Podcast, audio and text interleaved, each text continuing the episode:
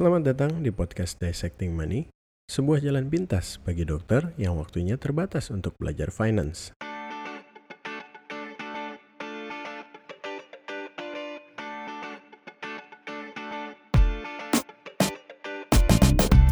Yellow, selamat datang lagi di podcast Dissecting Money dan saat ini kita sudah masuk ke episode ke-10 Nah, luar biasa juga ya. Akhirnya saya bisa juga sampai ke episode podcast ke-10 dan mudah-mudahan masih bisa konsisten di dalam sharing konten-konten financial yang spesifik untuk dokter maupun para profesional lainnya. Nah, di episode ke-10 ini saya memberi judul Millennials versus Baby Boomers. Namun sebelum masuk ke pembahasan kita pada kali ini, saya mau ingatkan sejawat dan pendengar sekalian untuk jangan lupa baca website di www.dissectingmoney.com di situ akan ada posting-posting saya yang reguler mengenai finance. Dan jangan lupa juga cek sosial media, Twitter maupun Instagram atau bahkan TikTok. Di username-nya semua sama, at dissectingmoney. Lalu jangan lupa juga bahwa pada hari minggu berikutnya nih, karena ini rencana saya launching hari Kamis tanggal 12 Maret, maka pada hari minggunya yaitu pada tanggal 15 Maret, saya akan buat event, saya dan mentor dari Dissecting Money, akan membuat event yang bertajuk Why Doctors Are Poor Investors. Jadi di situ akan dibahas antara lain pitfalls of investing among doctors. Jadi sering kali dokter yang mengalami kelemahan dalam berinvestasi atau memulai investasi itu bagaimana dan bagaimana cara menanggulanginya. Dan kemudian yang kedua, mentor dari Dissecting Money akan berbicara tentang planning your financial independence today. Jadi untuk yang belum paham apa sih orang sekarang kali bilang financial independence itu apa? Gimana caranya supaya kita bisa bebas secara financial atau bisa mapan secara finance? Nah, itu yang akan dibahas di seminar ini hari Minggu 15 Maret jam 1 sampai 4 sore dari dari jam 1 siang sampai 4 sore di Hiveworks. Itu coworking space di Karet Pasar Baru, Jakarta. Kalau ada yang mau mendaftar bisa di website di www.dissectingmoney.com events atau boleh japri juga di dari website akan ada di icon chat di kanan bawah bisa telegram atau whatsapp. Kalau mau japri juga bisa di 0813 1612 5161 kalau mau tanya-tanya dulu sebelum mendaftar. Nah, episode podcast kali ini agak unik karena saya mau membahas pertanyaan dari pembaca blog dan pendengar podcast. Jadi ini pertama kali saya mendapatkan uh, pertanyaan yang saya bahas di podcast. Kita langsung aja ke pertanyaannya. Dan pertanyaan ini ditanyakan oleh seorang mahasiswa Fakultas Kedokteran di Jakarta, namun statusnya saat ini sedang menunggu UKM PPD. Nah, yang ditanyakan adalah demikian. Saya baru saja mendengar podcast dokter ke-8 mengenai faktor risiko keluarga. Kebetulan sekali, kemarin saya baru saja mengikuti financial class di kota saya. Dan sepulang dari financial class tersebut, saya dijemput oleh orang tua. Dan saya diceramahi mengenai ketidakmasuk akalan finance. Mereka bilang, tidak ada orang yang kaya dari saham. Juga membicarakan MLM atau multi-level marketing seakan-akan saham sama trikinya dengan MLM ini. Saat itu saya hanya bisa diam. Namun setelah mendengar podcast ke-8 dokter, saya merasa bahwa saya ada di tempat di mana orang tua saya menjadi faktor risiko yang melemahkan kemampuan finansial saya. Oleh karena itu, saya ingin menambah faktor yang ringan dengan bertanya kepada dokter melalui email ini. Jadi yang basically yang ditanyakan oleh uh, pendengar dan uh, pembaca blog ini adalah apa yang harus kita lakukan kalau misalnya ternyata kita baru tahu orang tua kita nggak melek finansial dan kondisi kita mungkin juga belum punya pendapatan tetap sendiri. Jadi kita masih bisa masih bergantung dari uh, uang jajan atau allowance dari orang tua. Apa yang harus kita lakukan kalau kita mau mencoba melek, melek financial tapi orang tua kita masih dalam uh, posisi tersebut? Menurut saya ini penting. Kenapa? Karena satu, saya sendiri juga mengalami hal itu.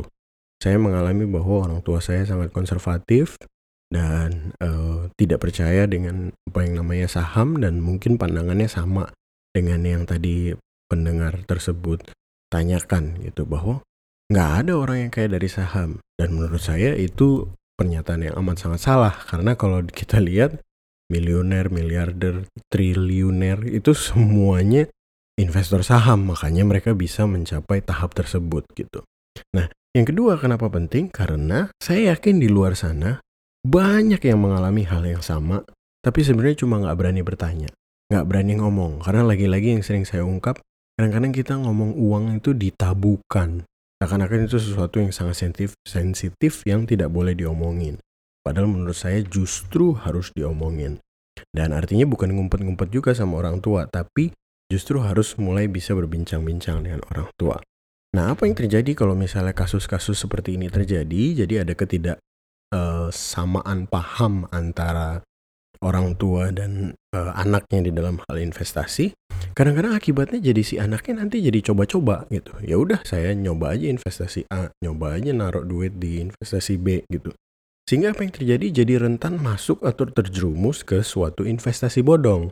Karena akan nyarinya ya cuan sebanyak-banyaknya, nyari untung secepat-cepatnya gitu. Dan saya udah berkali-kali bilang bahwa investasi itu bukan seperti itu sebenarnya, konsepnya bukan begitu. Dan kemudian yang ketiga yang saya mau bahas secara mendalam nih sebenarnya di di episode podcast ini adalah bahwa mungkin memang per, perbedaan generasi antara orang tua kita dan kita itu tidak bisa dipungkiri karena itu akan memberi perbedaan sudut pandang yang sangat signifikan.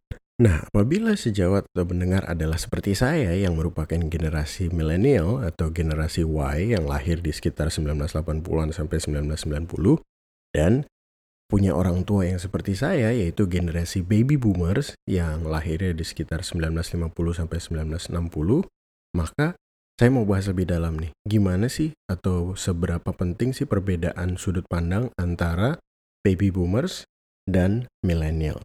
Karena saya udah perhatikan dan rata-rata semua yang saya dis, uh, saya berdiskusi dengan beberapa orang yang dari generasi yang sama dan mereka hampir pasti memiliki pendapat yang sama. Jadi mereka setuju gitu bahwa baby boomers itu pikiran mengenai investasi dan dana pensiunnya itu sama sekali berbeda dengan apa yang uh, menurut saya harus kita pegang sekarang ini.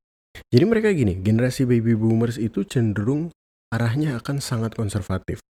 Karena mereka besar dengan pikiran dari orang tuanya bahwa uh, untuk dapat menjadi mapan itu adalah dengan mempunyai pekerjaan yang stabil. Nah, pekerjaan yang stabil itu apa? Zaman dulu pekerjaan yang stabil adalah menjadi pegawai negeri sipil. Karena dulu belum banyak pegawai swasta. Jadi sebisa mungkin generasi baby boomers waktu dulu mau kerja akan diarahkan untuk menjadi PNS oleh orang tuanya. Ini adalah way of life-nya para baby boomers. Dan mereka berpikiran bahwa yang namanya dana pensiun itu ya nanti dari yang disediakan pemerintah. Dan itulah salah satu alasan mereka kenapa mau jadi PNS karena ada tunjangan dan bahkan akan ada dana pensiun gitu. Nah, selain daripada itu mereka juga selalu berpikir bahwa ya udah untuk tambah-tambah dana pensiun, Investasi apa yang paling menjanjikan? Properti atau real estate atau tanah. Rata-rata semua begitu. Tanya aja semua generasi baby boomers pasti pemikirannya begitu. Kadang jarang banget ngomong tentang saham gitu ya. Itu sesuatu yang ditakuti. Obligasi pun juga sering kali nggak tahu. Surat hutang mereka nggak tahu. Jadi mereka hanya berharap punya properti dan akan dapat passive income dari tanah atau properti tersebut. Nah ini poin berikutnya yang menurut saya sangat penting. Jangan lupa bahwa generasi baby boomers itu melewati masa mudanya di era tanpa HP, tanpa handphone, tanpa kemudahan untuk koneksi antara satu orang dengan yang lainnya. Dan ini sering kali kita lupakan gitu, seakan-akan itu sesuatu yang nggak signifikan. Tapi enggak, ini sangat amat signifikan. Gitu. Karena saya ingat banget bahwa saya pertama kali pegang HP itu umur SMP itu itu pun masih GSM di mana waktu itu masa SMS hanya bisa ke satu provider dan harganya SMS pun satu kali SMS seribu rupiah saya ingat banget. Nah kita mengalami itu bahkan kalau misalnya kita ngomong private chat atau chat text messaging gitu ya kita kenal dulu yang namanya MIRC, ICQ gitu.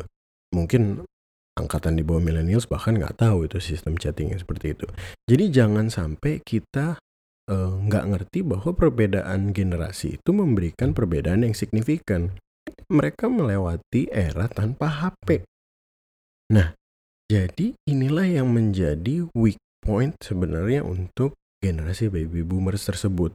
Nah ini saya kasih satu contoh kasus atau ilustrasi aja ya supaya sejawat dan pendengar bisa membayangkan. Gini, pasar modal kita baru aktif kembali gitu ya. Dulu sebelumnya udah pernah dibuka cuma tutup dan kemudian buka lagi dan berjalan dengan benar itu tahun 1977. 10 tahun setelahnya, 1987 baru ada 24 emiten saham. Bayangin baru 24 emiten sahamnya. Dan pastinya broker juga belum banyak dong. Dan zaman tersebut, kalau kita nonton di TV juga tuh, uh, The Wolf of Wall Street, yang namanya broker itu ya pakai telepon. Harus hubungin orang satu persatu. Zaman dulu nggak ada digital marketing. Nggak ada yang namanya orang nemu broker lewat iklan gitu. Nggak bisa. Mereka harus telepon satu persatu. Sehingga bayangin apa yang terjadi dulu orang tua kita melewati zaman di mana mungkin temennya atau mungkin siapa pun gitu ya jadi broker dan mereka mengalami yang namanya dihubungin oleh broker dan disuruh beli saham bahwa ini investasi yang menjanjikan bla bla bla seperti marketing biasanya lah.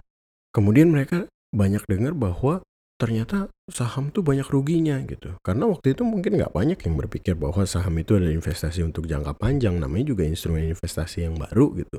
Jadi mereka pikir taruh duit, lah kok ini naik turunnya fluktuatif banget, kadang-kadang turunnya turun banget gitu.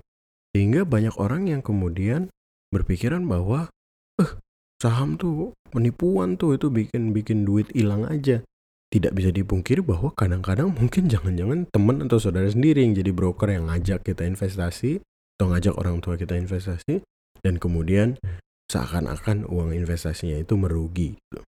Nah ini saya alami yang hal yang serupa karena waktu itu uh, di generasi millennials ya yang waktu itu sempat happening penipuan yang cukup luas terjadi adalah multi level marketing MLM bahwa dijanjikan ayo ikut aja kamu nggak mau kan nanti masih tergantung sama orang tua ikut aja investasi di sini. Nanti kalau punya downline-nya banyak kemudian nanti kamu bisa dapat passive income cering cering cering nah segitu. Selalu begitu tuh mereka uh, ya belakangan setelah saya pelajari finance baik-baik baru saya tahu bahwa itu skema piramid atau skema ponzi yang ternyata penipuan besar-besaran. Nah jadi apa yang saya alami ini terhadap MLM atau multi level marketing mungkin juga dialami oleh para orang tua kita. Uh, generasi orang tua kita dari generasi baby boomers. Mereka mengalami masa di mana mereka diganggu oleh broker, kadang-kadang mungkin yang dekat dengan mereka, untuk ayo dong investasi. Jadi paradigma di kepala mereka itu dari awal udah negatif konotasinya mengenai investasi di pasar saham gitu. Jadi jangan samakan pikiran kita sebagai milenial dan pemikiran mereka sebagai generasi baby boomers. Karena memang sangat berbeda orang latar belakang aja berbeda kita tumbuh dengan situasi yang berbeda. Makanya itu nggak bisa disamakan. Nah makanya saya tekankan bahwa itu sangat perlu dibicarakan dengan baik-baik. Makanya saya heran gitu ya kita tuh tumbuh dengan uh, ideologi bahwa membicarakan keuangan itu tabu Padahal itu harus diomongin. Jadi untuk ngomong ke teman kita nggak mau. Ngomong ke keluarga pun kita kadang nggak mau gitu. Kita langsung nggak mau bicarain baik-baik. Pokoknya kita pegang pendirian kita. Kamu salah, kamu benar. Aku yang benar, kamu yang salah gitu. Jadi selalu seperti itu gitu. Nah jadi jangan lupa bahwa perbedaan generasi akan memberikan dasar literasi finansial yang amat sangat berbeda. Jadi berangkat dari situ, makanya saya betul-betul concern sama generasi millennials. Kita ini benar-benar udah harus financially literate karena nggak bisa kita tinggal dengan level financial literacy-nya orang tua kita. Orang zamannya aja berbeda gitu. Dulu nggak ada HP, sekarang ada HP. Dulu nggak ada digital marketing, sekarang ada digital marketing. Dulu broker harus pakai telepon, sekarang broker tinggal pakai aplikasi aja, tinggal pencet. Jadi sangat amat berbeda dan kita harus mulai perjalanan literasi finansial kita sekarang. Nah, lagi-lagi saya bukan bicara ini untuk artinya kita menghakimi gitu ya bahwa setiap pandangan orang tua pasti salah. Enggak.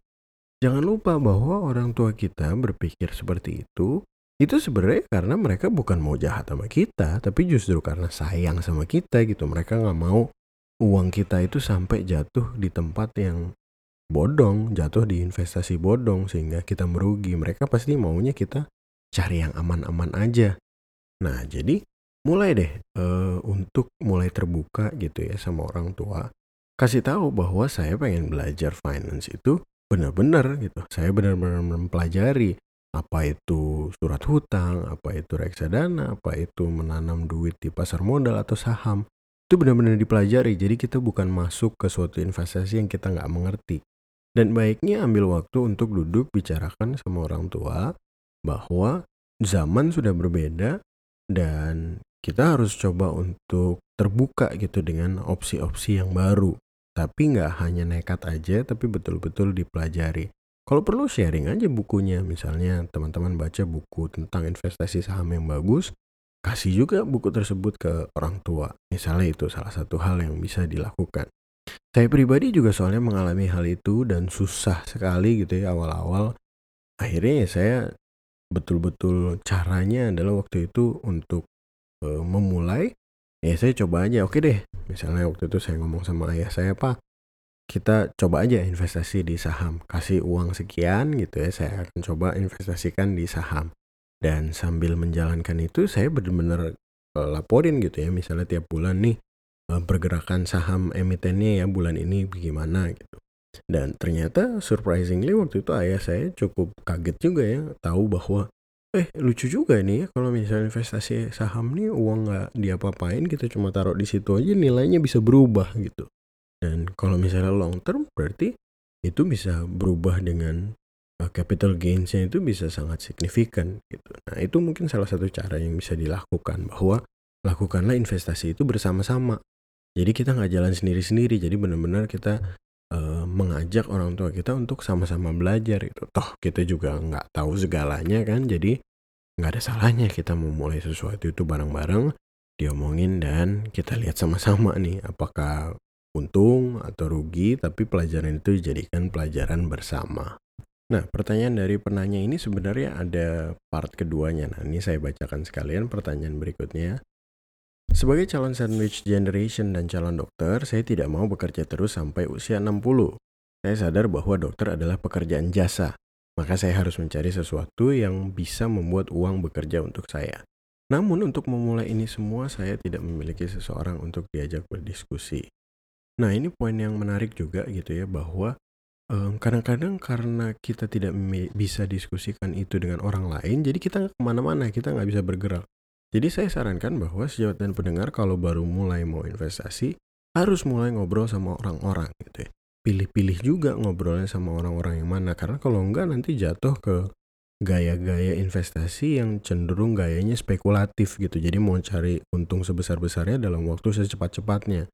Dan kalau misalnya prinsipnya seperti itu, menurut saya sih itu udah pasti salah. Jauh-jauh aja dari situ gitu. Investasi itu seharusnya jangka panjang dan seharusnya membosankan. Saya udah bilang berkali-kali, investasi itu bukan mengenai cari cuan secepat-cepatnya. Nah, jadi menurut saya ini bukanlah suatu pilihan, ini adalah suatu keharusan di mana Anda memiliki orang-orang di sekitar Anda untuk berdiskusi mengenai topik finance. Dan makanya pilihnya harus orang-orang yang benar gitu, orang-orang yang kredibel, yang tahu apa yang dia omongin. Dan saya kira bisa mulai dari baca blog-blog, nggak harus blog saya, banyak kok blog di sana yang bahas mengenai finance gitu ya. Tapi uh, pesan saya jauhi yang namanya trading, speculating atau market timing dan bisa mulai baca blog saya di dissectingmoney.com dan kita kan juga punya grup Telegram Dissecting Money. Di situ uh, banyak sejawat-sejawat yang berpengalaman di dunia finance, bisa juga mulai dari situ tanya-tanya di situ. Dan kita sangat open kalau misalnya ada investor-investor pemula yang baru mau mulai tapi nggak tahu harus bagaimana, boleh ditanyakan dan didiskusikan di grup Telegram tersebut.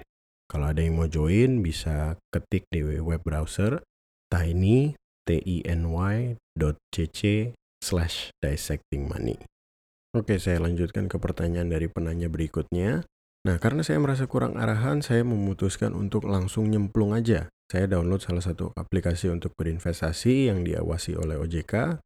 Saya coba tanam 100 ribu, lalu aplikasi ini langsung membagi ke reksadana pasar uang, obligasi, dan saham dengan persentase yang sudah otomatis ditentukan.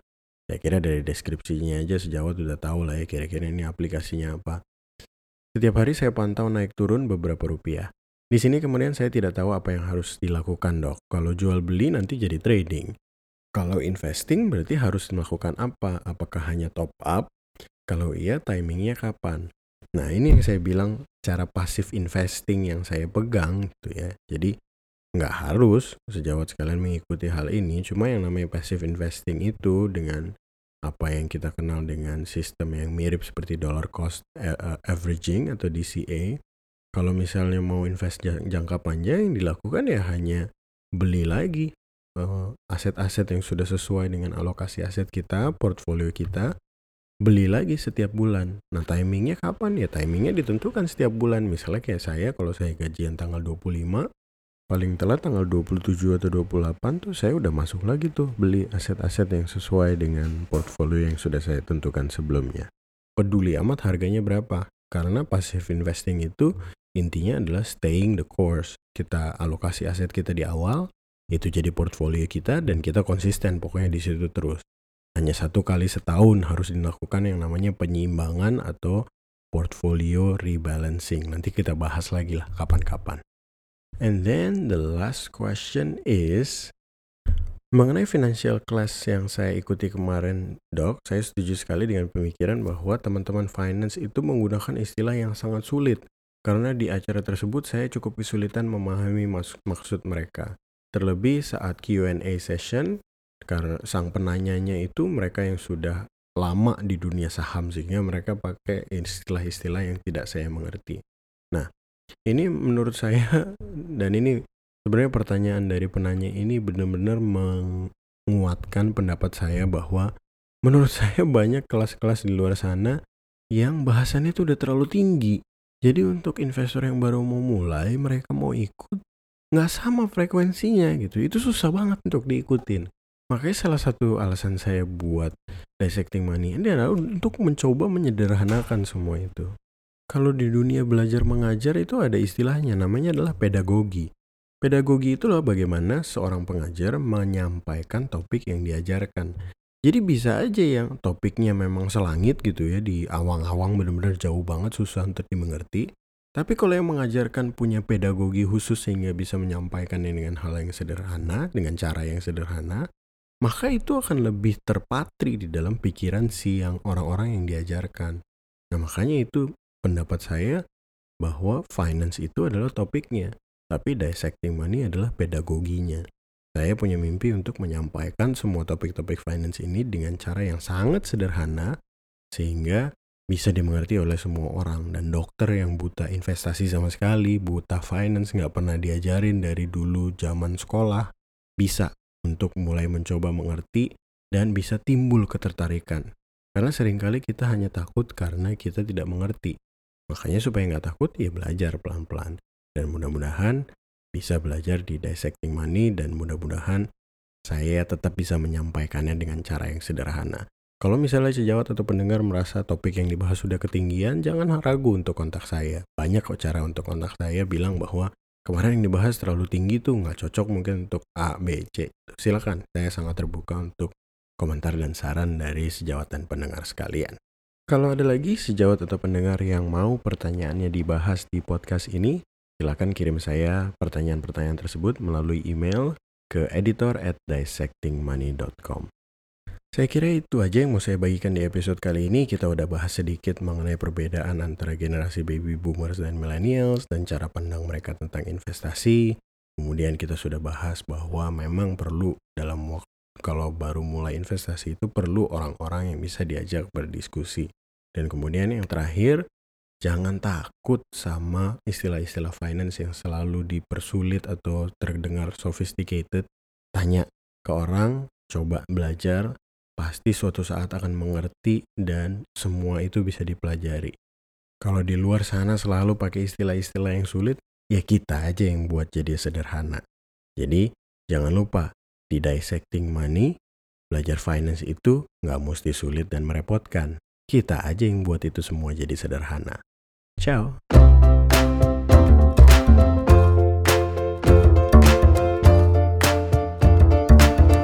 Sedikit disclaimer bahwa saya, Dr. Jefta Tobing, adalah seorang spesialis ortopedi. Saya bukanlah financial planner atau akuntan, ataupun pengacara keuangan atau bisnis.